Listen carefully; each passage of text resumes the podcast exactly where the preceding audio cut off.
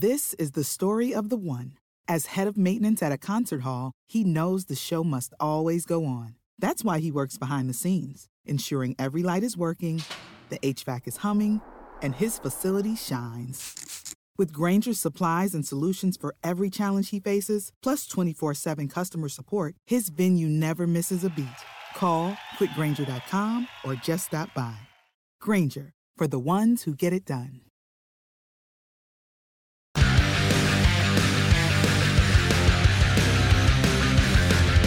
Welcome to Pit Pass Moto, the show that keeps you up to speed on the latest in motorcycling and brings the biggest names in motorcycle racing right to you. I'm Dave Selecki. And I'm PJ Doran. And this week we have Bob DeFranco. Pit Pass Moto, of course, is sponsored by Moto America, America's home for superbike racing. And boy, did we have a good race this past weekend. If you haven't had a chance, get out to the track. You're going to have a number of chances the remainder of this season. Moto America action is alive, it is happening.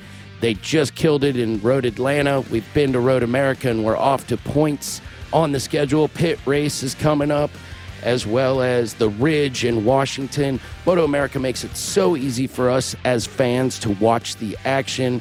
Get online, go to a Moto America Live Plus, get on their app. It's amazing the coverage. You can watch the entire week's action. We encourage you to get out there. If you don't catch it there, just go to MotoAmerica.com. They're going to give you all the various ways that you can catch live racing action or wrap ups or highlights, anything you want to see. And if you do make it to the track, be sure to let them know Pit Pass sent you. Now we've got news on that front as well. In motorcycle racing this past weekend, we had the Road Atlanta Series. Race one, it was an amazing race. Beaubier back on form. He had won well, I guess it would have been three of the previous four races, but Cam Beaubier came out on top in both race one and two. The same podium in both Superbike races. Jake Gagne comes home second in both races, and Matthew Scholtz comes home third in both races. That's a double Yamaha sweep of the podium. All R1s on top of the Superbike podium both days. And then, of course, we had Spanish round two of World Superbike. That would be the second round from the very same circuit, Jerez. And this week, race one and race two, he does the double. One Scott Redding, amazing performance. In race one, Johnny Rea came home in second, followed by Top Toprak Razgatlioglu. And our own boy, Garrett Gerloff, lone American, P11 in race one. Then we had Super Pole race. Johnny Rea took the win in the Super Pole race. Scott Redding came home second on his Ducati. And Michael van der Mark came home third on his R1 with Garrett Gerloff a solid eighth place in that Super Pole race. By race two, Scott Redding again did the business, took the podium, top of the podium with Chaz Davies, returned to form in second, and Toprak Razgatlioglu took his second, third place of the weekend. Wonderful bit of racing. Uh, can't wait to see more. And at the Moto America event, it is worth noting that Rocco Landers set a lap record in the Twins Cup race qualifying. So cheers and hats off to Rocco. He's off to a flyer of a season, Dave. Yes, he is. And I saw that uh, second Twins Cup race where uh, Rocco had a little trouble in that last corner. He uh, went a little bit wide, ended up into the uh, air fence, but uh, I think he salvaged third, so he's still on the box. How about that? He's uh, Rocco has been on the gas all year, but Caleb's been steady Eddie, man. Yep, and Rocco is continuing to show his form as a racer, doing two classes. The kid is clearly the man on the move, and he wants to really leave his mark, not only in our series, but it just feels like he's got his eye on a bigger prize. He's got the kind of talent that the world wants to see for sure. Yeah, I think so too. And uh, what he did in the in the Liqui Moly Junior Cup was pretty amazing just an all around fast rider. I, I hope he gets the tap on the shoulder and he's and he's slowly moving up into uh, I, I, guess what's next six hundreds and then uh, super bike or some time yep. on the on the stock one thousands. What do you think? Uh, any of those options are possible, so we look forward to seeing it in our own Moto America series. Hopefully, we'll get a, another season or two out of the guy before he heads for points unknown.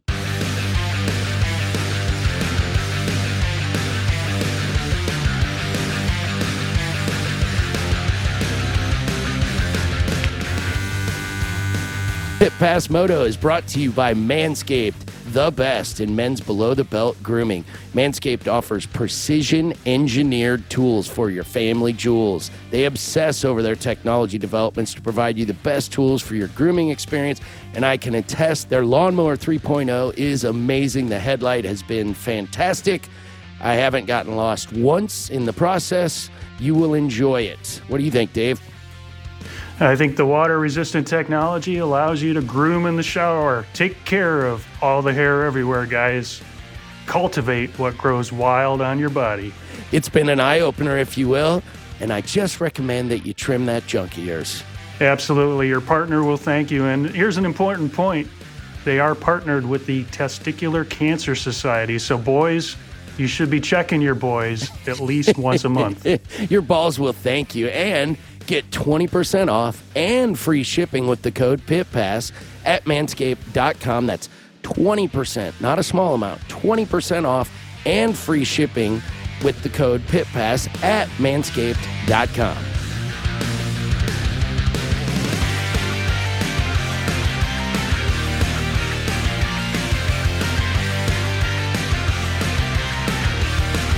This week's Pit Pass trivia question is Name the first five valve production motorcycle produced.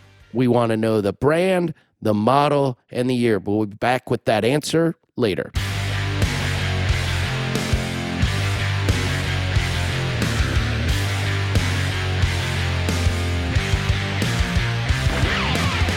Our guest today on Pit Pass Moto is Bob DeFranco. Now, Bob is the sales manager for both Advanced Sleeve and Wossner Piston North America.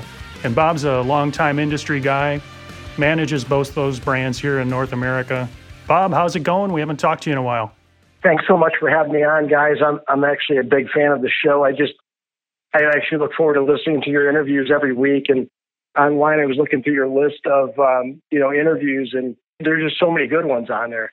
I actually thought that that Richard Worsham from Janus Motorcycles was really really cool. Those guys are awesome. Not normally what I'm involved with, but really a motivating interview to listen to. Yeah, I agree. I, I think their whole story is interesting, and what they've done is tap into an area of the market that was underserved to some extent, and just really struck struck a nerve with the right crowd, and uh, they're having great success because of it. I think their their brand is unique and it serves that niche purpose, you know, and, and you can tell the passion when you talk to Richard on the phone, and you you know how that is. You know that feeling of uh, people in the industry that eat, sleep, and breathe motorcycling. These guys are the real deal. Yeah, and I, I actually went to their website and checked out some stuff too, and, and it you you get that feeling from their website too. So they've translated that vision across really really well. But you guys keep up the good work. You got some great interviews, and I hope I can hold a candle to some of the other ones you've had because they, they've been really good so far. Oh, it's all good, and we appreciate the love for sure. From your perspective, involved with both Advanced Sleeve and uh, Wossner Pistons, so you guys are, or you yourself, are uh, offering cylinder power solutions for power sports applications. What's uh, how's that work for you? I mean, you're you're basically serving two masters, but what do you see out there in the market, and what are the opportunities? Yeah, those are good questions. And I can talk first about Advanced Sleeve. It's, it's a really interesting company. Advanced Sleeve started off, I believe it was in the mid 80s, been around 30 some years, and uh, it's a family run, second generation family run company. Excellent people. Everything is done in house in Mentor, Ohio. I know, Dave, you've been to the facility before. They serve a lot of different markets, pretty much mainly the power sports market, but automotive as well, and some other industrial and OEM applications. So it's it's kind of a neat business their business is it's kind of very evenly met, evenly distributed across all these different markets. But interestingly enough, when all this COVID stuff started, we were kind of concerned. Obviously, there was businesses shutting down, people's health was in question. And then about five weeks into it, we just saw this humongous surge in vintage motorcycles. Every anything vintage, just the phone calls wouldn't stop. And we're still sifting through some of that work. It's been really exciting, and people are getting kind of back into the industry or getting back into the hobby. And yeah, I had this bike sitting for 20 years. We get that call every day, and so we, we're able to serve that market, whether it's four stroke, two stroke, whatever. And if it's something that we haven't made, we can make it. So we've got some good capabilities with engineering and design and production and supply chain as well. We've got plenty of product on hand. We've got talented folks working in the shop. We're able to turn stuff around pretty quick, and it's it's really exciting. It's it's fun and it's fun to see, you know, an older person or a younger person get excited about their project that they either just found or rediscovered. So we've been really working hard on that the last couple months. You know, with some of the racing that's been on hold. So the business has shifted maybe a little away from the racing and more into the restoration and resurgence of these old vintage machines. And we've even gotten calls from museums that were restoring cars or motorcycles that need a cylinder solution, and we're able to help them. So it's pretty cool.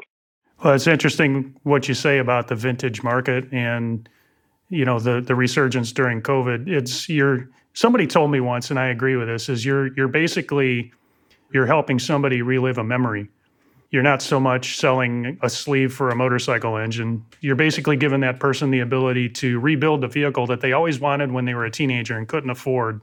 So they've gone out and bought it and now they're restoring it to its original condition.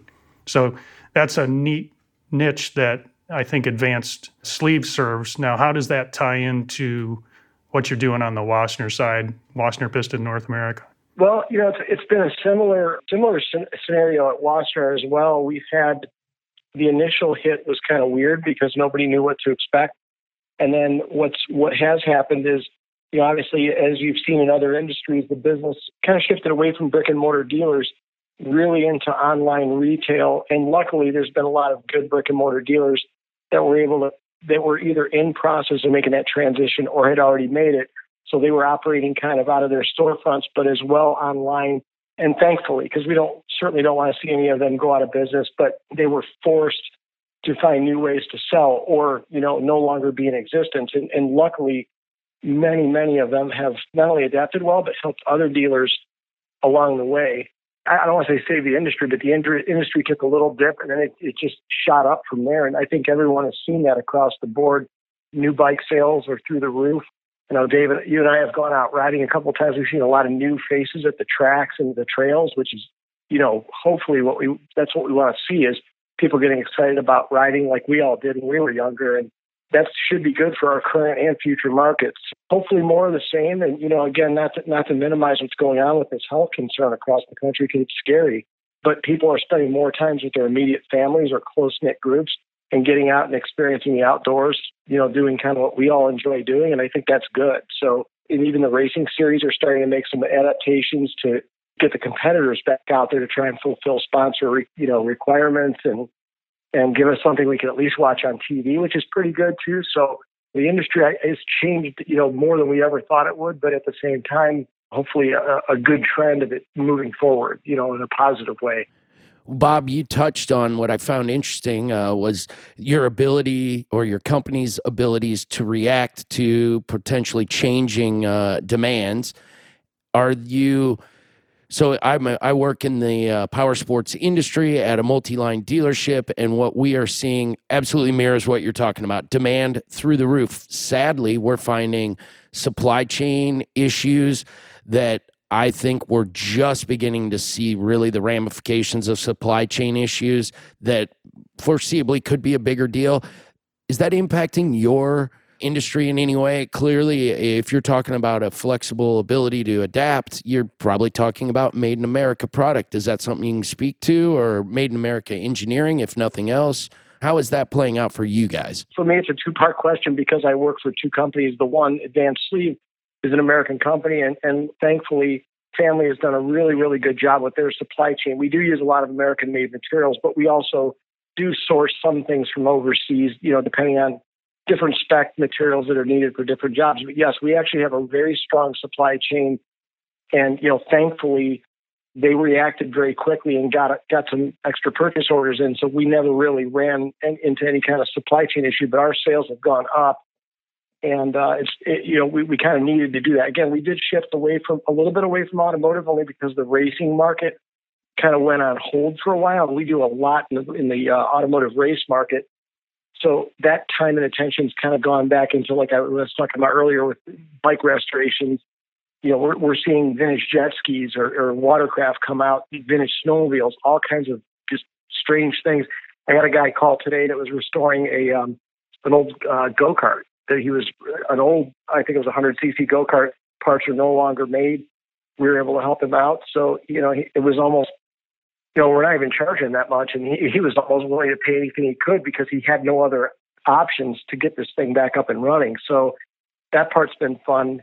Kind of shifting over to the Wossner side. Wossner is actually a German manufactured company, and we have a lot more of a worldwide supply chain for, for that company. Now, the, the majority of the product is forged racing pistons, and those we have total control over from start to finish. We buy the material, uh, the raw material. We do all the forgings and everything ourselves. So that's all done in Germany. But we ran into a few little catches with, you know, borders being closed and things like that. But overall, our supply has been very, very good. And our manufacturing teams have been thankfully very healthy. And, you know, our manufacturing facilities took a lot of precautions early on. We do have a facility in Italy that we had to close for a couple of weeks luckily our staff there has been been healthy and no one's been impacted. Well, that's good news. And first of all, kudos to you and your company companies for not profiteering in the situations when someone's willing to pay whatever whatever it's worth because we're seeing it i'm seeing it at the dealership level the same story plays out customer wants something that is readily unavailable anywhere else they're willing to pay extra and it's going to i think define any part, every part of the industry.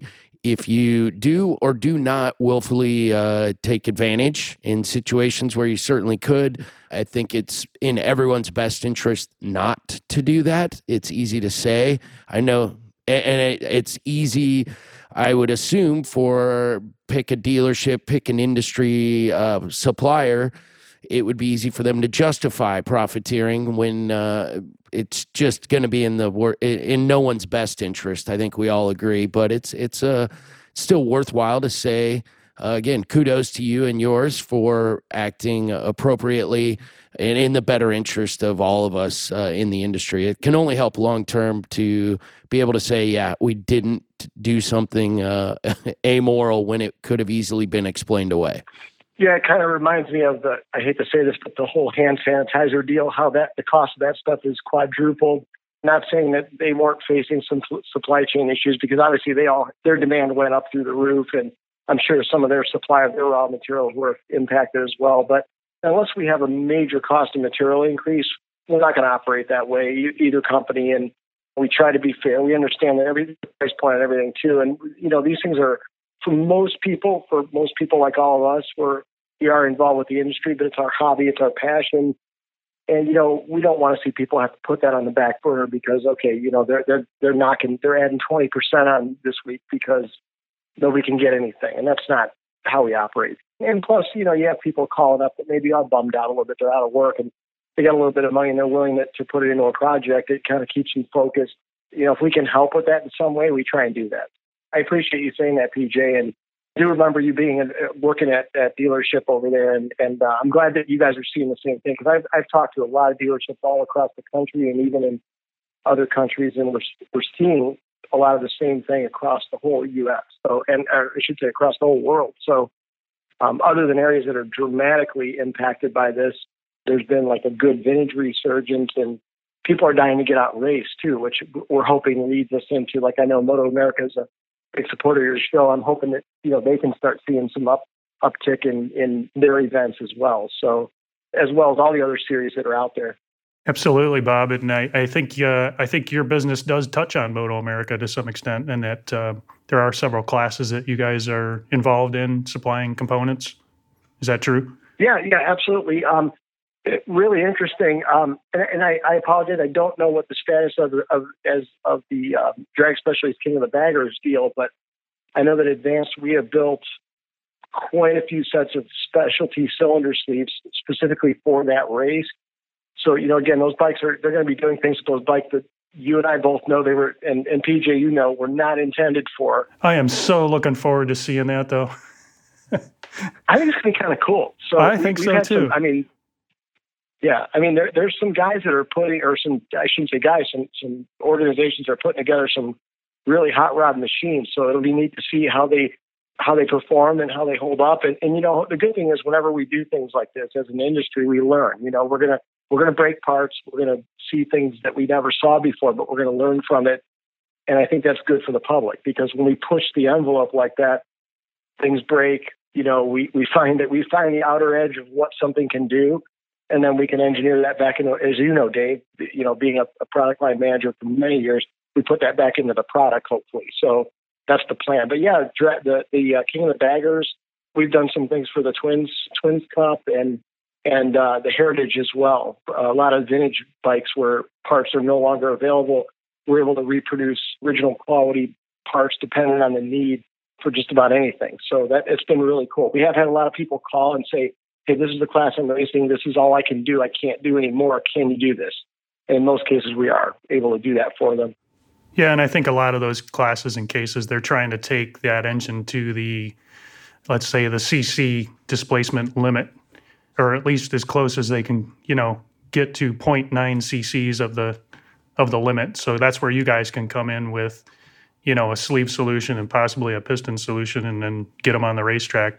Is there new technology that impacts the production of what would otherwise be a vintage, described as a vintage part? Are you bringing new technology, uh, material technology to this area? Yeah, as far, as far as the vintage stuff goes, for sure. And like I said, like going into like your, for example, the Moto America Heritage Cup stuff, you know, a lot of those original bikes, they, they had cast iron material in the cylinders. And depending on the rules when you get into different AHRMA and, and Moto America and different classes, depending on how open ended the rules are, we we have some other materials that we can use that are actually better than obviously better than cast iron, whether it's a ductile iron or we even got some special beryllium based like Formula One material that's super expensive, but it's really good. So it depends on the it depends on each you know group's rules and we don't always know where everything's going because sometimes someone will call up and go, can you build me X? And they don't even tell us what it's for. And it's like, as long as they have the specifications correct, we build it for them. So, you know, people are testing all the time and doing different things. But yeah, what we learn making it for people and, and getting feedback from them, which Dave, you know, you've been really intimately involved with uh, in the past, we do bring that back and say, hey, for this vintage application, this might work. Or we might learn something about a vintage application. Like, for example, we've been using forged aluminum sleeves that we've been building that can be plated as a way to restore like the old 500 cc two strokes where you know they were cast iron they had a tendency of dave as you know being pretty rough on you know especially the air cooled stuff pretty rough on pistons. And we found that these forged aluminum liners with plating and, and you know correct shapes and everything between the piston and the sleeve can make a big difference on the life of those bikes. So that's been fun because the vintage guys vintage crowd is really really into that. And that's just been a new thing that we've been able to bring into the vintage market that we kind of learned just through testing and racing.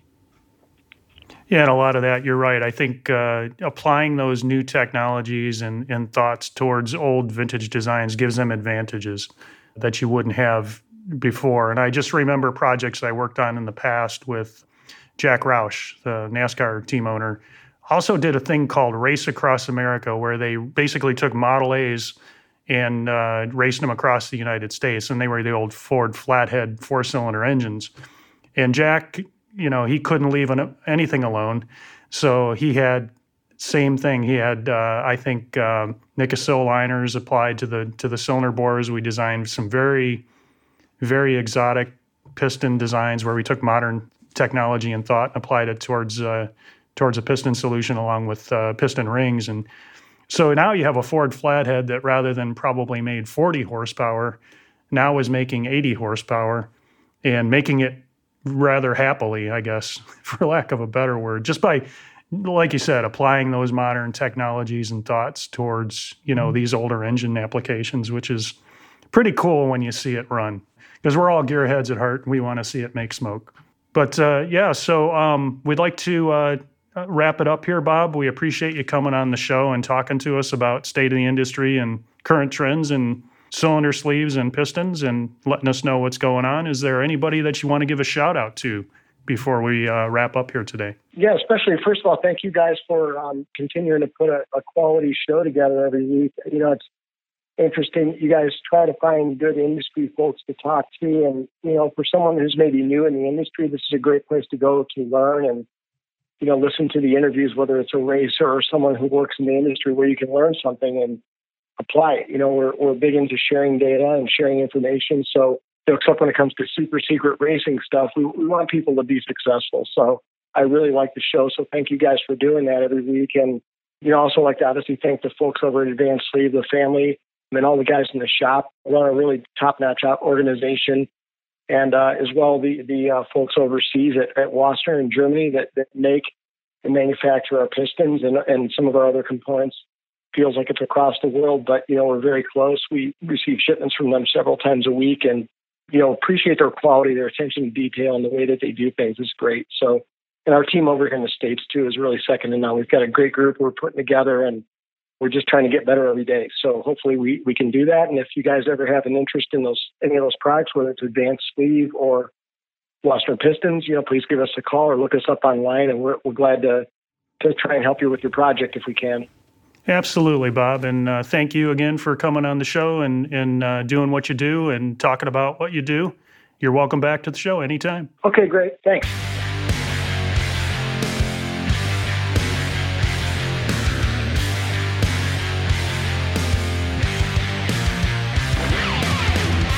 This week's Pit Pass trivia question was Name the first five valve production motorcycle produced brand, model, and year. Of course, the answer was the 1984 Yamaha FZ 750, gray and red, an amazing motorcycle. Unfortunately for Yamaha, it had a very, very short reign in the technological tour de force that it was thanks to a couple of developments in the market at the very same moment. Honda pretty much dropped the Interceptor, the VF series, at that exact moment, and Kawasaki was right there with their Ninjas. And of course, Suzuki in 86 dropped the GSXR 750, pretty much moving the FZ 750 to also ran status. I'm a huge fan of the bike. I was then.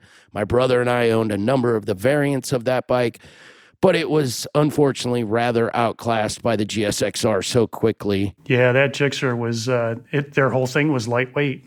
I think they revolutionized superbike racing when they introduced that motorcycle. And the Honda was cool, the V4, but it was heavy compared to you know what Suzuki had coming. Absolutely, the the FZ was it was a very short moment in the sun. Some very fast racers that went on to great success, did wonderful things on the bike, but again, it just things were happening so fast in the mid 80s in the sport bike segment that the big news of the five valve Genesis engine was only big news for about five minutes comparatively. And then it was off to the next newest, greatest thing. Although one can say that five valve motor made it a long, long, long time. It stuck around in the MotoGP era as well. It was Yamaha's claim to fame, and they absolutely had five valve GP motors in the early 2000s until it it just became technology that they couldn't argue the advantages of for the amount of expense, I presume.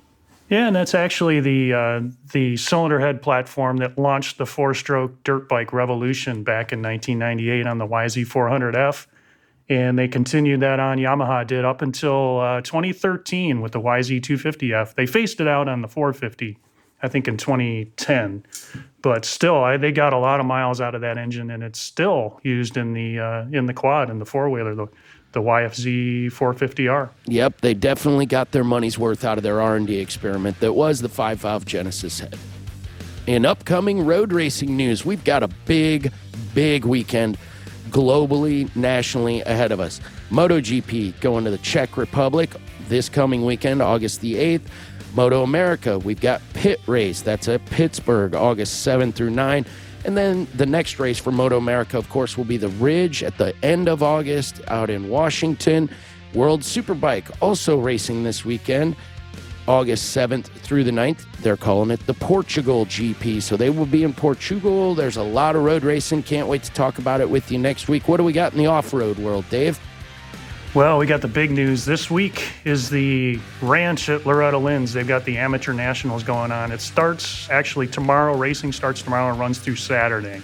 And then in two weeks, we come back to the ranch to kick off the AMA Outdoor Motocross National.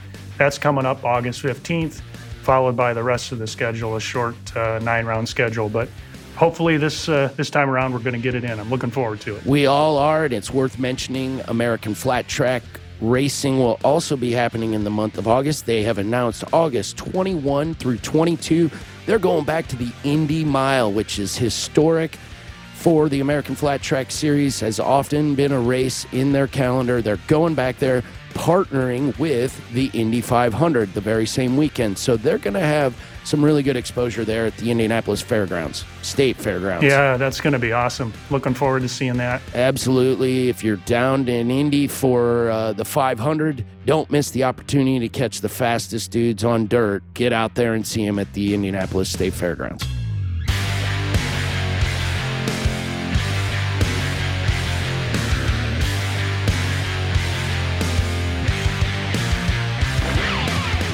Thank you again to our guests for being with us today, and thank you for tuning in. If you enjoyed this episode, make sure to subscribe to us on your favorite podcast app where you'll get alerts when new episodes are uploaded. If you have a moment, please rate and review us. It really helps us out a ton and lets us know if we're talking about what you guys want to hear. Make sure you're also following us on Twitter, Facebook, and Instagram, and pitpassmoto.com where you can check out our all new blog. This has been a production of Evergreen Podcasts. A special thank you to Tommy Boy Halverson, Chris Bishop, producer Leah Longbrake, and audio engineer Eric Colt. Now, I'm PJ. And I'm Dave. See you next week. Keep the sunny side up.